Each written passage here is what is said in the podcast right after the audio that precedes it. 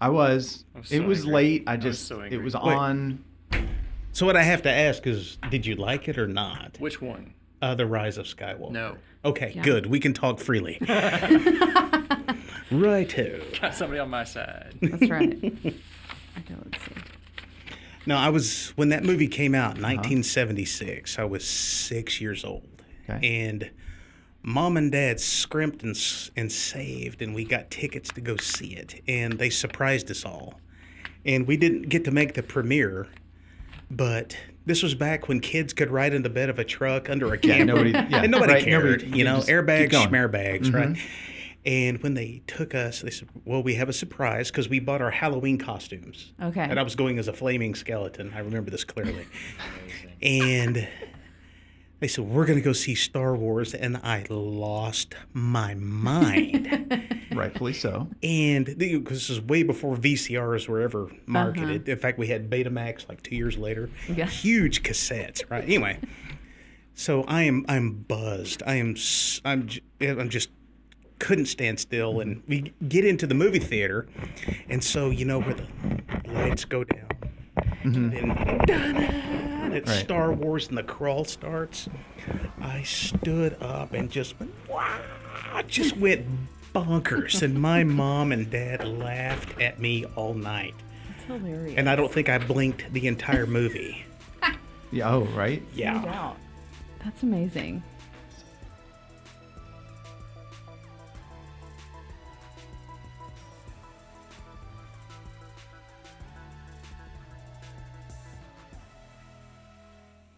Welcome everyone to another, the 40th episode of the My College Story podcast. I am Miranda Davis, And I'm Brian Motto. and today we are starting a brand new kind of series that we're doing. Tell us about it, Brian.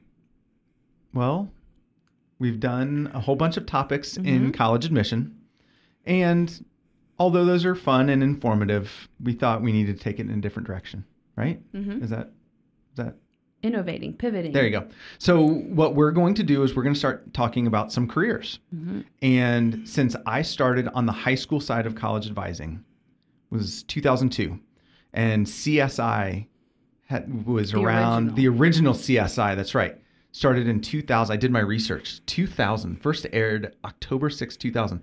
And so that created this whole um, movement of oh, I've got to be. I, that's what I want to do. I want to be a CSI investigator. But you And have to so- have the sunglasses Well, Right. obviously, yeah, naturally. And the Um, catchphrases. That's right. and yeah.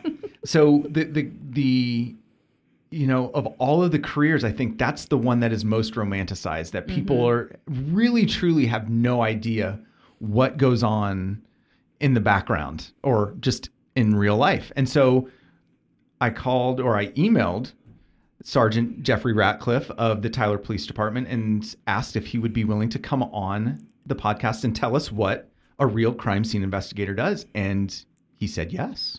And so today we have Sergeant Jeffrey Ratcliffe from the Tyler PD. Thank you for being here, Sergeant. It is great to be here. Thank you for your invitation. Yeah, absolutely. And Thanks so for answering the email. that's right. kind of a cold email. You never know Oh, what, what's going to happen. I mean, talk about let's see. I googled Tyler Police Department and then CSI, and your face popped up. And so there you go. I'm just famous. luck. I did not are. know this. Yeah.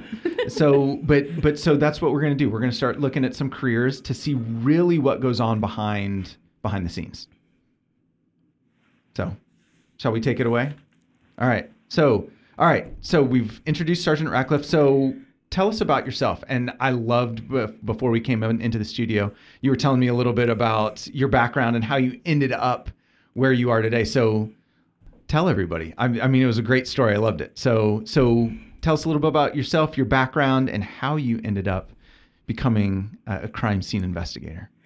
My name is Jeffrey Ratcliffe, and I, uh, in three months, I start my 31st year with the Tyler Police Department. wow, awesome. I started when I was 20 years old because I had a goal and I had the drive and desire to do what I do today. Yeah. I've wanted to be a cop since I was six. And I attribute that to a lot of Batman and Superman comic books, but also my uncle, his name's Russell Busby. Uh, he became a sheriff's deputy up in Oklahoma, and that's where my family's from. And so when I was six, he was telling me these stories of how he would go out and arrest people who hurt somebody else or recover stolen property. And he was doing this service for the community. And of course, my eyes lit up, and I, I love those stories. And then two years later, he became a detective investigator. And so, if you've never lived in Oklahoma, they don't have a lot of money. And so he worked for the, a uh, sheriff's office that was actually covering two separate counties, and they they split resources. But he started telling me about the science, the methods, the procedures of how he was trained to do a crime scene investigation. And then he starts telling me, well, we actually use mathematics and we can tell point of origin, a three dimensional coordinate system looking at bloodstains. We can look at traffic crashes and look at points of impact, angles of impact, estimate speeds. I am a huge, huge science nerd. You know, I grew up on Star Trek and Star Wars. We've talked about that earlier. Uh, but my favorite character has always been Mr. Spock. You know, the, the, the logical guy, the guy that's thinking, the person who's always got his mind in motion, looking for possibilities, generating opportunities based on what he sees and perceives. And that's always fascinated me. And so by the time I was eight, I knew exactly who I wanted to be and what I wanted to do for the rest of my life. Wow. So from that point on, moving all the way through high school, uh, I went one year to a, a community college up in Oklahoma, and it was fantastic. And it was a criminal justice degree program. Uh, I decided that mom and dad shouldn't have to pay for my education, so I joined the Army National Guard and used the GI Bill. I went to school in Mount Pleasant, where I attended their uh, academic police academy, took the uh, the state license test to get a commission as a peace officer, and Tyler Police Department hired me when I was 20 years old. Wow. That's great. So at that point, knowing what I wanted to do, uh, I started educating myself, taking college courses, buying my own textbooks. Uh, we have a program that still exists today. It's part of our legacy training, where we can take a patrol officer and we can train them in certain crime scene skills uh, videography, sketching, photography, evidence collection. And these people actually are on call with us and they, they will help us out on larger scenes and they can work things up to like uh, large residential burglaries, assaults, and things like that. I did that job. Now, the, the thing about it is where I work, these positions are very competitive. And even with what I wanted to do, and I made no secret about it, I want this job back here. I had to apply three times to get in. And it's one of those things where if you suffer a setback like that, you turn that into an opportunity and you use that to fuel your drive to push you forward and to achieve. And once you can train yourself to do that, the sky's the limit. Nothing is off limits for you at that point. So imagine how surprised and excited I was when I got my first full time position as a crime scene investigator after nine years. Uh, it's, it's the greatest job in the world. So at that point, I, I served for nine years, or at, after nine years, I got the position. After about three and a half, I promoted to sergeant. And then I had to go back to patrol. Then they put me back into the crime scene unit as the supervisor. And that's where I am today. Awesome. I so I'm writing down. I'm sorry. I the thing that I think one of the things that mm-hmm. our students don't always get is that you know it's it's this I'm going to graduate college and immediately go into exactly what I want to do, and you know I think a lot of times we skip the you've got to pay got to pay your dues a little bit. You've got to have some experience, and so that's what I wrote down. I said you know it took you nine years to really ultimately get to where you wanted to be and I, I think that's a great lesson for everybody is again that you just you don't you know you don't graduate and just become a doctor or you don't graduate and just become exactly uh, where where you want to be you you do have to take some time gain some experience and and eventually with like you said with with keeping that focus and drive you can get there Yeah, I like what you said. It's definitely going on the quote board. We have a quote board, by the way. Um, but like that you use those, I think you said failures as fuel to get where you wanted to be. Mm-hmm. Like, you didn't get in those few times. and You didn't take that to like knock you back, be like, well, I'm never going to get it. I'm never going to be able to do that. You use that to fuel what you wanted to do and get where you wanted to be. It, it's far too easy Yeah. for something like that, a setback. It's far too easy to quit. So if your passion lies in that direction, if what your heart tells you, it's you know, it's it's one of those things that you want to do deeply and passionately. You can't let these things push you back or demoralize you to the point where you just quit. Yeah. There there's too much of that going on in the world in my opinion, where people get upset, they lose their focus, and the next thing you know, they're in a job that they hate you know, where it's been described as that soul crushing nine to 5 mm-hmm. And all they do is they, they, they push boxes or they sit behind a desk and they know they hate being there. But it's one of those things where I, I firmly believe that if you use these things to fuel you, to drive you forward, to, okay, this is why I didn't make it this time. I'm going to find out why. And I'm going to crush those problems. And I'm going to just keep putting polish on this apple. And one day somebody's going to take a bite and say, "This is the guy we want, and this is why." Love it. That's that's great. I've said this so many times recently, but if you ever want to quit what you're doing and be a motivational speaker for high school students, you got a job. Nobody wants me to motivate them. I I have a very Spartan outlook. I, I I have taken the time. I have a, an amazing wife, and she is an amazing example to me. And it's one of those things where you know I have I have responsibilities. I have a wife. I have two amazing boys, and if I start letting things like this affect me, my work product, my outlook, then how's that going to affect my family? You know, how's it going to re- affect my relationship with the Almighty? And I, I'm a firm believer you cannot be in law enforcement or do this type of work without the mental, the physical, and the spiritual aspects all in line. Awesome. And so my boys drive me forward. I'll never be as cool as those two. uh, my wife, she's amazing. She's the most beautiful, wonderful. I have no idea why she married me. It wasn't looks or money, trust me. this is a podcast. You folks can't see me. I am very ugly. But it's one of those things where once you set your, your priorities, you know, and you draw from examples. My father is an amazing man. Uh, I didn't find this out till a couple of years ago, but okay. So for the audience, this is going to be like right after the Earth cooled for you. But in like 1980, uh, my my dad worked the pipeline his whole life, and he came upon a truck that had flipped over and it was actively on fire. And my father dove into the flames and drugged this young man out and saved his life. I've always wanted to be like my dad. My dad's amazing Wow. and my mom's amazing. So I have been blessed beyond all measure with the support system that I have, the place that I work, the people I work with. You know, and you use that as fuel. You know, I have all these privileges. I have all these breaks. I am not going to quit, and I'm always going to do my best. wow. Yep.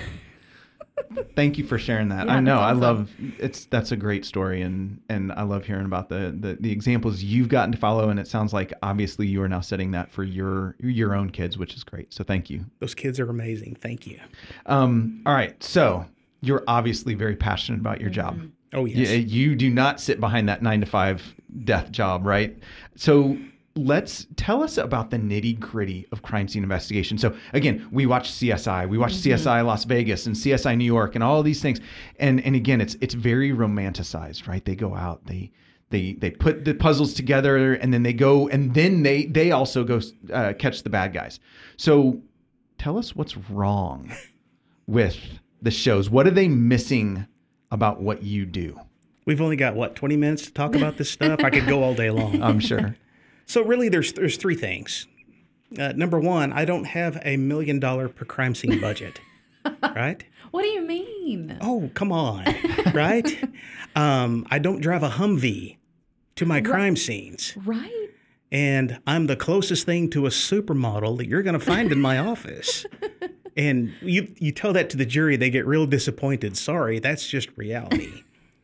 So be, beyond the humor, the one thing that they truly fail to do is, or for example, they have there might be two percent good science. right? And they're going to mm-hmm. use some of the correct jargon because they have paid advisors who may work in the crime scene field or in police work. Well, we're going to run a 1076 on this and use the plasmoscopic frangulator to look for DNA and RNA strands. It does not, cannot work that way, right? So, what they get right, a lot of it's the jargon, mm-hmm. but everything is romanticized and it's dramatized to keep the audience's attention. If they made a true television show about what I do, it would be so boring nobody would want to watch. One of the things is it's a known factor now. It's called the crime scene effect, the CSI effect, where our jury members are being affected by this. They expect to be presented with DNA. They want a fancy formula written on a whiteboard so they can see it. Oh, yeah, this there's no other way this guy could have killed him from three st- states away. So what they're doing is they're warping, they're distorting for the sake of entertainment the actual true science, the true techniques, the procedures that we go through. Very rarely do we solve a crime in 45 minutes if you don't count the commercials. but unfortunately, we all know people who are glued to the TV sets mm-hmm. and they watch all these procedurals, you know, CSI New York, CSI Miami, CSI Truck Stop, CSI Toilet Lid, and it seems like they just every time you turn around there's a new procedural. Mm-hmm. And to be honest, in my opinion, all we're doing really is educating criminals. Mm. And people watch this stuff and they, oh, well, if I just do this, this, and this, perhaps I can get away with whatever it is I'm trying. So, on its face, the most obvious example is they distort facts and they make it harder for us to do our jobs and harder for us to get the jury to understand what an actual crime scene investigation is like. Mm-hmm. And then there's the other part. There are more than just the two dimensional things that you see on a TV show, where they may have special effects. They're going to have human remains on the floor. They may have blood spatter. And it may look technically correct because of those advisors.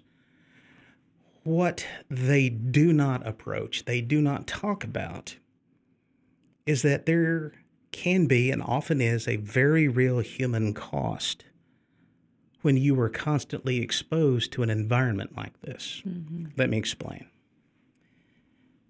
We've all heard of PTSD, right? And thankfully, this is getting more and more attention on the national stage where our first responders, firefighters, uh, paramedics, EMTs, police officers, the people who were first there, you know, for example, the Pulse nightclub shooting, those officers, the paramedics, they showed up. Uh, the, the shooting at Aurora, Colorado, where the gunman came in and started killing people. Mm-hmm. First responders get there, stop the killing, stop the dying, help the wounded. Right? That's that's what we're trained to do. That's what our hearts drive us forward. Mm-hmm. There's an amazing speaker. His name is Colonel David Grossman, and he wrote several books uh, on killing and on combat. And it talks about the human cost hmm. of having to deal with stressful situations like this. And so our first responders, they're getting this treatment. They're looking at their mental health, physical well being, and their spiritual life. You know, you've got to have all three, in my opinion.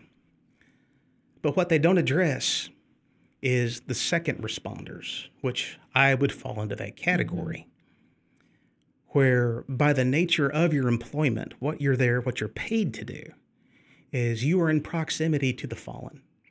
You are there for hours on your feet. Uh, my personal best is 29 hours working two homicides in two radically different scenes at the same time. Uh, that that was that was an incredibly long week, and the way the math worked out, I worked two weeks in one. Right.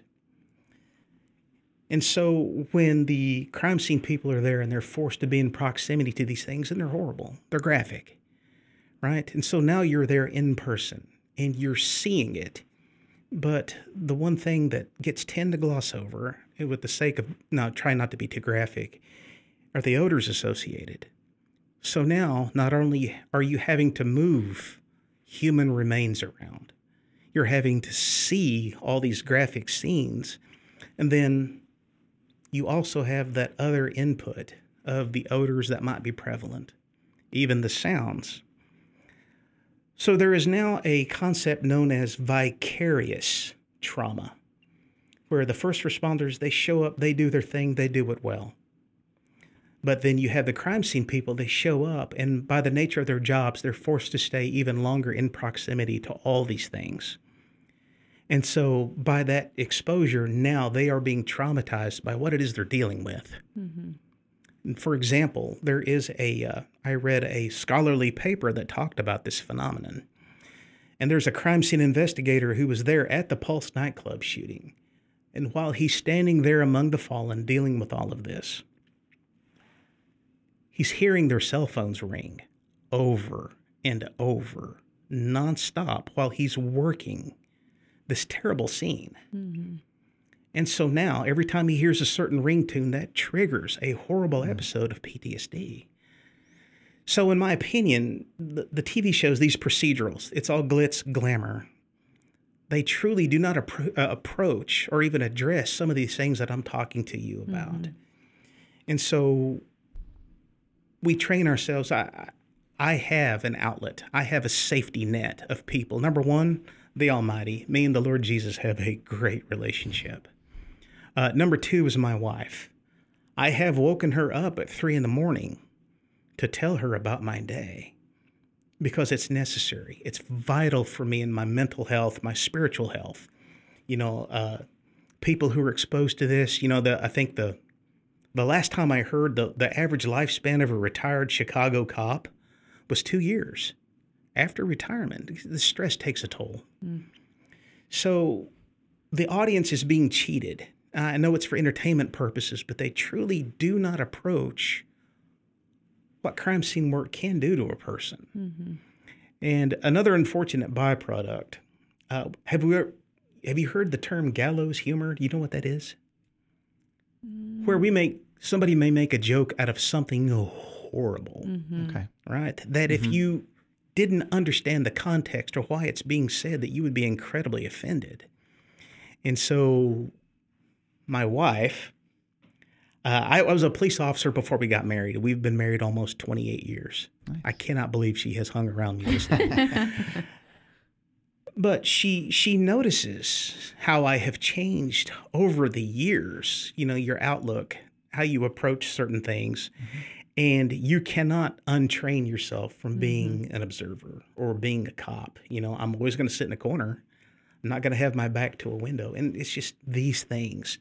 And sometimes I'll make a joke at the house and the wife will look at me. She goes, Just be careful. Don't say that in front of your boys. Or if you do, explain what's going on. So the, these are defense mechanisms. And this is what uh, a lot of officers do because we try to make light of the horrible so that we don't suffer again from it, Yeah. if that makes any sense. Sure. Absolutely. Sure. So that human cost. I mean, mm-hmm. that sounds like the biggest thing they get wrong. I mean, all that's encompassed with that. Mm-hmm. Yes, sir. Wow. I truly Okay, do believe That's so. heavy.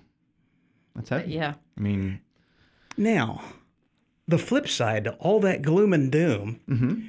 I have a lot of fun. oh my gosh, I when you look forward to going to work almost as much as you look forward to going home, mm-hmm. You're in a pretty good spot, It's true. sure. right? And th- that's where I am. And the biggest part of that, number one, I, I have to brag about where I work. Uh, the Tyler Police Department, the chief, his name is Jimmy Toler. He, he's a 10 year, you know, look down the road. Where are we going to be in 10? How are we going to get there? And he, he, he's got big ideas and he's, he's a visionary. And so we bought the property next to our police department up on Ferguson Street. It used to be uh, an AT&T service center where they would do like PMs and stuff on their trucks. It's a huge facility, covered parking. It's got a separate air conditioned garage. I cannot tell you what a luxury that is. That's the most important building on that facility, and that's what I tell everybody. Um, he says, That's yours. Make this the best crime scene unit in East Texas. And I said, Okay. Can do, arm. will do. Uh huh. You know, so we're in the process of remodeling. The building was built in 1960, mm. so it's got 1960 problems. Mm-hmm. But we're about 70% done. We're waiting to get the roof replaced. So Chief Toler, he's the visionary, mm-hmm. right? But you got to have people who put that vision, make it reality. So there's an assistant chief. His name's Rusty Jacks, and he he's one of those annoying people where you know some dude from NASA calls up, "Hey, Rusty, we need you to fix the space shuttle. Could you work on that today?" Yeah, park it behind the house. I'll get to it when I'm done. and he probably would fix it and improve it and make it better. He's one of these people that can do anything, right? Uh, it slightly jealous of him. I mean, he, he's just he's just amazing. So he started looking at this building, and we've made some improvements all by ourselves. My my team, my crime scene people. I've got three full timers. Uh, I have uh, a fellow named Jamie Tarrant. He's amazing. He, he's got one of these minds like a steel trap, and it's constantly in motion. Uh, number two is a, a fellow named John Stone. He was an engineer in the Coast Guard. Then he joined the uh, Air National Guard. So he's worked with explosives, and he also flew Predator drones Ooh. right? And then uh, I I love to call her this. She's my Amazon. Her name's Becca Hudson, and we have what's called the uh, public safety officers. They're not sworn officers, but you'll see them in uniform. They have the blue shirts, and they'll direct traffic and and take uh, some minor offense reports. But she was actually working crime scene stuff while she was a PSO. And so she's already got a foundation in this kind of work, and she loves doing fingerprints. So I, I couldn't handpick three people better for what I want in a crime scene investigator. So when we bought the facility, we did all the deconstruction, took out all the old carpet, all the old tiles, we took out all the old furniture. We invested ourselves into the future of that facility, and it's simply amazing the way things come together. I am so blessed; it's unreal. That's awesome. It, it's it is awesome. That's fun. So we can come tour it when it's done, right? Absolutely. There you All go. right. Put it on the That'd be calendar. fun. Let's make it happen. That'd be fun. So, okay, you've told us about your great team, great facility. So, for our high school students out there who who think they want to do this, what level of education, what things would you tell them right now that they need to be thinking about um, eh, or pursuing in terms of education and experience? number one, they have to be technically minded. Uh, and when I say that, I mean biology class. They're going to learn the scientific method in high school biology. Take trigonometry, because I never thought I would use trig in my life until I got to crime scene work. I was gonna say you said some words earlier, and I was like, "That's he's doing math in real life." We talked about that all the time. We're like, "Who does algebra in real life? Who does pre-cal in real life?" You're doing it in real life bonkers, but that's how it Yeah. worked out. you know, so it, the hard sciences, biology, chemistry, Mm-hmm. some mathematics, and get that base because it all comes full circle. Mm-hmm. So one of the things that and all departments are different. So let me explain how we do things. I've got three full-time uh, investigators, and we'll go out and we'll work the street or work the scenes, videography, sketching, and photography. Uh, we pride ourselves on doing the basics incredibly well. Um, I learned how to do crime scene sketching, believe it or not, by playing Dungeons and Dragons all right. because you would have to make dungeon maps, and so you go into a house. There, My He loves it. man Nathan there- loves Hoffman's it. Yeah, on he's on board. Uh, th- that's how I learned how to make a crime scene sketch, you know, and then the photography. And you, you get into this, and okay, now I'm going to max out my camera and I'm going to do all these settings. And then we have to shoot video also. Uh, then we may do stuff like uh, use a chemical called Bluestar. It's a chemical blood reagent, and we use that to look for latent blood. Latent blood, latent is just a fancy word for hidden from normal view. So if I had a dark carpet out here and I thought there might be blood evidence there, I can black out the room and spray this chemical blood reagent, and it glows a beautiful lightsaber blue. It's the coolest thing ever. But on top of that, um, we also use full spectrum forensic digital cameras that they shoot in the infrared and the ultraviolet spectrums. So even before I introduce a chemical, I can scan something with this camera with the appropriate light source, and I might be able to see the blood before I even have to introduce a foreign chemical to this crime scene. I'm intrigued. right. Interesting. And that is what drives me to go to work every day because we're often presented with problems that require creative solutions. You have to be a lateral thinker. You know, if, well, I'm just going to show up, I'm going to be a crime scene grocery bagger, and I'm just going to pick stuff up and forget about everything else. We don't want that. I don't want mm-hmm. that. John, Jamie, and Becca, the the key component, in my opinion, to being a good crime scene investigator yes, you have to have passion. Yes, you have to have desire. And you have to have some ability. But if you can't harness that to discipline, it's worthless. Mm-hmm. Right? So they have that in spades.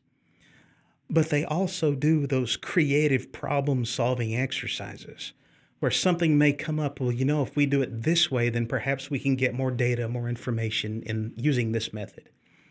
It's an amazing working environment. And if you walked between us while we're talking about these problems, you'd probably burst into flame because we're we're very passionate. We're very excited to be there. So, do you like Star Trek? Dude by the computer, Nathan. Nathan, Nathan. Nathan, do you like Star Trek? I know you're a Star Wars dude.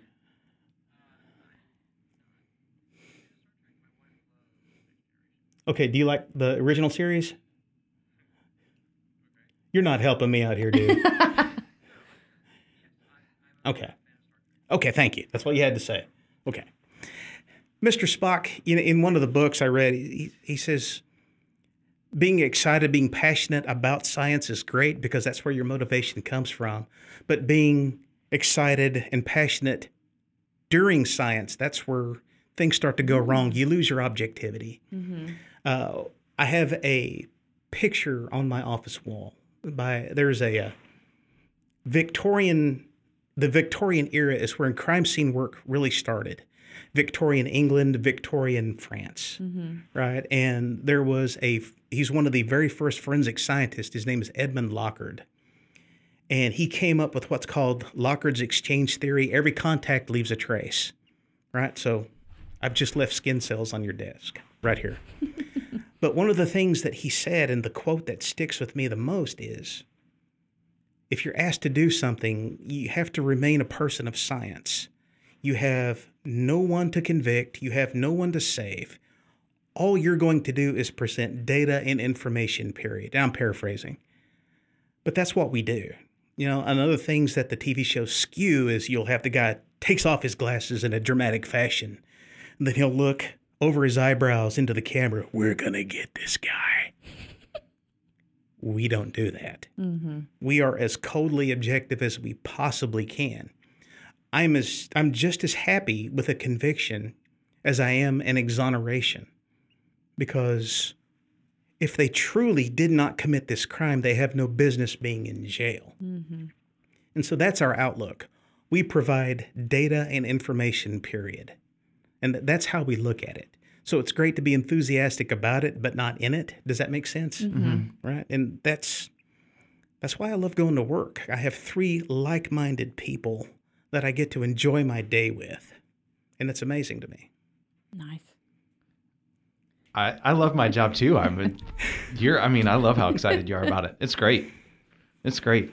I I'm I'm looking at our Yeah. our questions and I feel like we've got answers to all of them. Yeah, Have I would. What have I we would. missed? One question I would ask, a quick question, is like, what types of majors do uh, would you suggest that they look at and look into if they want to be a CSI? Your hard sciences. Okay. It's going to be biology. It's going to be uh, computer forensics is a growing field now. So biology, uh, computer forensics. Some colleges will actually offer crime scene certifications and classes in forensics, so you can actually go and do that. The another thing about the TV shows that we've talked about is now there's so many young people who want to get into this field that the market is flooded, and so the more education you can get, right? Uh, some colleges offer internships. Um, ours is two weeks, but it's really hard to show somebody how to be effective in two weeks. yeah. But we expose them as much as we can. Uh, I would suggest look for those degree plans that give you a lot of hands-on. Uh, certainly start with Tyler Junior College. Uh, Jason Waller is the criminal justice chair and he teaches a lot of crime scene hands-on classes over there. It's an amazing, amazing program that he's got started. It's great. Awesome. That's Okay. where I would start. So you could either do a criminal justice major or like do straight biology or chemistry or something in that mm-hmm. realm. So it doesn't have to be criminal justice. Right. There, there's a difference between crime scene work like I do mm-hmm. and the bench work that I do. Mm-hmm. I might spend, you know, 10 hours at a scene, but do 20 hours at the at our lab doing fingerprinting, photography, and things like that. Then you have the true laboratory scientists, like at the DPS lab here in Tyler, where they're going to do chemical analysis. They're going to measure, weigh drugs, determine what the what this sample mm-hmm. sample is. So there, there's many different aspects to forensic science, whether it's doing the crime scene work all the way up to doing the laboratory mm-hmm. analysis. Okay, awesome. Because I think when when our kids think about it, they think criminal justice is the only way I can get in there. But there's so many different pathways to the CSI realm altogether. Believe it or not, there's actually forensic accountants. Ooh, People who work uh, with the FBI, they're actually FBI agents. And they go through and they, they look for mob money and they find stuff like that. And I could get into accounting for stuff like that. That'd be I, fun. Accountant, my so my sister's an accountant. Mm-hmm. I talk about all the time. I'm just like, you do you do that. I, that's not something in my realm of I can't gather my head around that. But she's not like I have more of a creative mind, and she's like I can't get my head around that. So, but the forensic accounting, I could get into that. believe it or not, the, the creative people, Uh-huh. in my opinion, make the best crime scene people. Well, Okay. I met You missed your calling. Apparently, there's still time, man. There's still time. And th- what I have learned in my career is how to leverage that. Uh huh. So, for example, we have a major incident. I may have my three people out there plus me, and I might have five or six different police officers, you know, keeping the, the crime scene tape up, doing security and all that. I make it a habit of asking everybody there, all right, can you think of anything else that we can do? Mm-hmm. Because number one, not everybody gets the same information, right?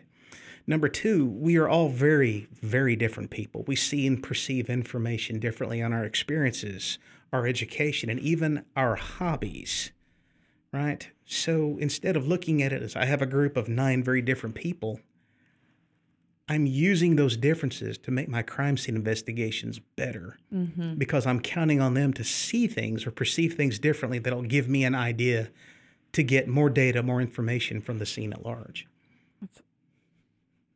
Yes, Right? that's amazing. It's cool. Problem so cool. Yeah. You know? Okay. I mean, we have words of wisdom, but like that's all been words of wisdom. So I don't think we, we've already answered. You're going to that make me blush. You've No, already answered that question. It's been perfect. So, I yeah. I really hope everybody listens to it and takes all these right. all the all the nuggets to I know at least two that'll be like, you need to listen to this one. Yeah, Because we've got a couple that are very into criminal justice. Like that's what they want to do. If they truly want to get into this line of work, I suggested that they purchase a textbook Mm-hmm. and start looking at okay, this is the procedure, this is the basic crime scene progression. Well, when do you go outside that progression? When do you have to do this? Or what is good videography? You know, how will I take these photographs mm-hmm. and start getting an idea of the technical aspects? Because as we we've discussed earlier, you know, there there are other dimensions than what you see on a television. Mm-hmm. If you're at these these large involved even graphic scenes. You know, I've I've climbed into dumpsters. I know that sounds gross, but it's it's it's kind of cool because not a lot of people do that looking for evidence. I I've climbed into I could sewers. kind of cool. Uh, I've I've climbed into sewers. I've Nope. climbed under houses. Right. I, I've done. I've excavated human remains before. Ooh. Right. And so, this is truly what I do, and mm-hmm. this has been my passion since I was a kid. Yeah. Every day I suit up and I go to work. I'm living the dream of a six-year-old boy. How many people can say they work in a job like that? Not very many. We know one, mm-hmm. and it's you. I'm telling you, once the facility gets up and running, we're going to have open house. We're Or coming. If, you I have would some, love it. That'd be have fun. some kids that want to come and look and see what we do, that would be Absolutely. fantastic. Done. But don't come until we get it finished because Oh, right no, now no. it looks horrible. There's sawdust everywhere. We want to see the new shiny. oh, it's going to be epic. That's awesome. I'm going to steampunk out my office, have some Dungeons and Dragons stuff in the There you corner. It's going to look great. Yeah. Awesome. Well, thank you so much for being here. We really appreciate it. it was amazing to be here and meet y'all. Thank you for having me. Thank you, Sergeant, for your service to the country and our community, and yes. just being the example that you are to your mm-hmm. family and to Thank everybody you. else. Thank you. Yes. Thank you. A lot of fun to listen to it. Absolutely. Yeah. I mean, we that's we got to cut it because we we could be here all Yeah, day. we could. I can talk all day. So many questions, but all right. Thank you so much for being here. We appreciate it. Thank you. All right. Well, that is the end of our 40th episode. Kicking it off real good for our next 40. Yep. But uh, be sure to subscribe so you get our notifications every Thursday. I think we're moving to every other Thursday now. Probably. Um, so every good. other Thursday, you'll get notifications of our new episodes. Be sure to follow us on Facebook and Instagram at ASES College. Thanks for listening to another episode of My College Story. Brink, brink. We are moving to. Yes, we. I haven't talked to you about that. Hey, Nathan. Hey, what's up? We're moving to every other week after this week. oh, so, cool. Okay. so uh, the next episode can go not next Thursday, but the next. Yeah. Thanks. Yeah. So I had so Dungeons and Dragons. So he's a big D and D guy. He's been Yeah. designing stuff all morning. I have a D and D last week. club now. I have. Yeah. Um, we. It's awesome. I'm epic. I'm not as familiar, but I love listening to him and, and seeing what he's doing with it. So Y'all have have like actual meetings yet? Do you go to those? Oh yeah, yeah, yeah, for sure. Um, we we we we, we this particular campaign we started at level zero. Mm-hmm. Didn't choose a class, just our race and background. So what edition are you playing? Fifth. I don't know if we can be friends. uh oh. It's I'm the a so first it- edition purist. First edition. That's what I grew up on. Holy cow! Okay. know, so you would you would get along with our DM because that's when he started.